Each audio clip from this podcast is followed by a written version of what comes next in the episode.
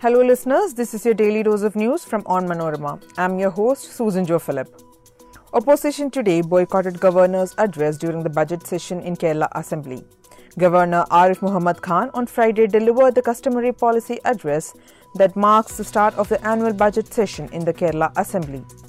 The opposition UDF boycotted the governor's address.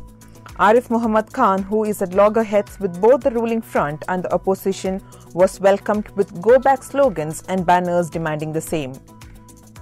Chief Minister Pinarayi Vijayan and Speaker M.B. Rajesh received the governor for delivering the policy address for the fourth session of the 15th Assembly. The governor outlined the state's success in countering COVID 19 and commended the government's effort to provide free vaccine to all. The health infrastructure enabled the state to effectively manage the COVID 19 pandemic. A special court designated for the speedy trial of the 2008 Ahmedabad serial bomb blast case on Friday sentenced 38 of the 49 convicts to death under the UAPA and Section 302 of the Indian Penal Code. 11 others were given life imprisonment. Considering the case as the rarest of the rare, the special court gave the historic judgment and sentenced 38 convicts, including three Keralites, to be hanged till death. The Malayalis who were given the death sentence are Shibli Abdul Karim, Sadali, and Muhammad Ansar. A Twenty20 Kizhakkambalam activist who was assaulted by CPM workers passed away today. The deceased is CK Deepu from Chai Tunyal. Deepu was assaulted by CPM activists during the lights of protest conducted on Saturday and was on ventilator support at a hospital here. Four were arrested following the incident. Kochi Metro Rail Limited, which operates the service, will soon inspect the foundation of pillar number 347 for the Kochi Metro.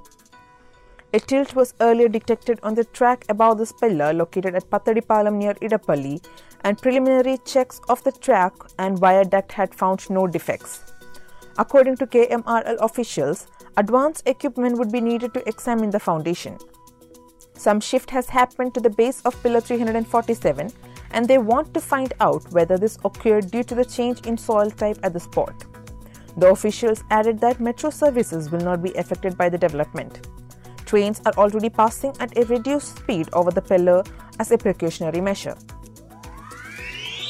The Uttar Pradesh government told the Supreme Court that it has withdrawn 274 recovery notices and proceedings initiated against anti CAA protests in 2019 for damages caused to public and private properties.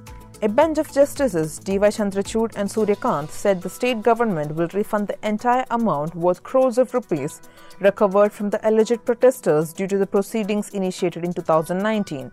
On February 11, the top court had pulled up the UP government for acting on the recovery notices issued to the alleged anti CAA protesters in December 2019.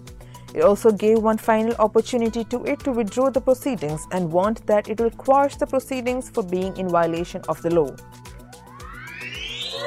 And for today's COVID reports, with around 25,000 people testing positive for coronavirus infection in a day, India's tally of COVID 19 cases rose to 4.2 crores.